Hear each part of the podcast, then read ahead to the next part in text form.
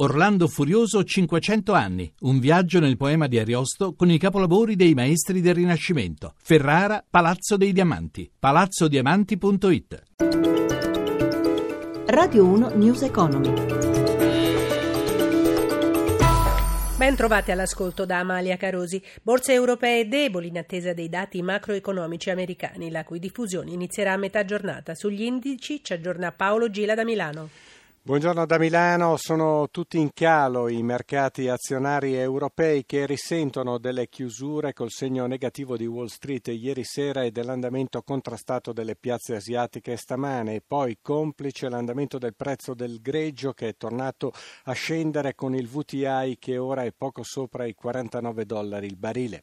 In questo clima Londra e Francoforte viaggiano appaiate con un calo di poco superiore al punto percentuale, Parigi cede lo 0,90%, Milano invece segna un calo più moderato dello 0,44%. Torna in evidenza il titolo Monte dei Paschi di Siena dopo la presentazione del piano industriale in avvio di contrattazione segnava un calo del 15%, poi è arrivato a guadagnare oltre 3 punti, adesso segna una flessione dello 0,78%. Più volte il titolo è stato sospeso per eccesso di volatilità al ribasso e al rialzo.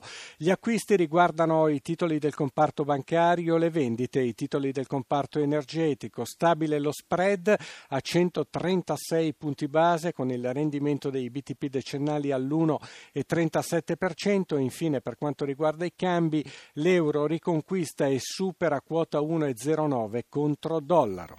Grazie Paolo Gila. MPS oggi inizia il roadshow per trovare investitori. Entro fine anno varerà una ricapitalizzazione da 5 miliardi di euro nel piano industriale di Monte dei Paschi di Siena, anche la chiusura di 500 filiali. Stefano Marcucci ha intervistato il sindacalista Giulio Romani, segretario generale della FIRS CISL. Vista la situazione diciamo che è un piano che possiamo accogliere positivamente. Dobbiamo vedere come la banca cercherà di qualificare la propria capacità di produrre ricavi. Come verranno gestiti questi 2600 esuberi? Andranno dentro il fondo esuberi, abbiamo personale con i requisiti per l'accesso al fondo esuberi in misura superiore, crediamo di poter fare come abbiamo fatto in passato dei piani di esodo volontario senza particolari problemi. L'obiettivo di raggiungere un utile netto di oltre un miliardo entro il 2019, vi sembra realistico? È perseguibile a condizione che la banca sia capace di fare ricavi, e cioè di lavorare meglio sul credito accompagnando l'imprenditoria piccola e media che caratterizza questo paese. Non è il primo salvataggio di Monte dei Paschi, almeno il terzo. Questa volta quali speranze nutrite? Crediamo che questa volta per la prima volta si stia provando ad affrontare il problema che ha impedito alle precedenti ricapitalizzazioni di produrre effetti positivi positivi, e cioè quello del credito deteriorato. Insomma, si vuole tappare il buco da cui uscivano i soldi che sono stati immessi con le precedenti capitalizzazioni.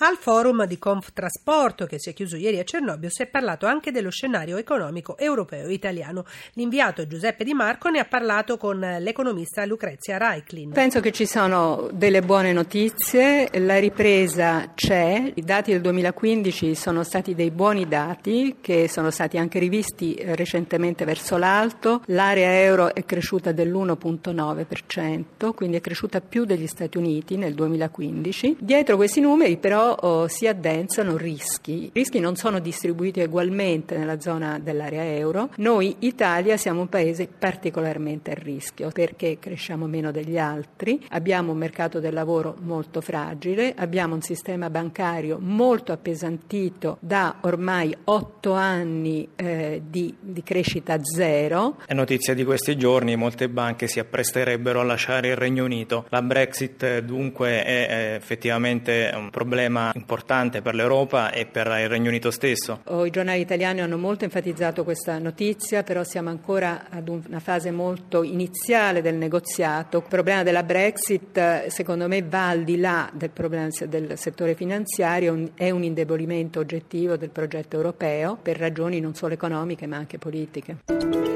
News Economy torna oggi pomeriggio alle 17.32. Ringrazio Cristina Pini, redazione Claudio Magnaterra per il supporto tecnico. Da Amalia Carosi, buon proseguimento d'ascolto sempre su Rai Radio 1. Radio 1 News Economy.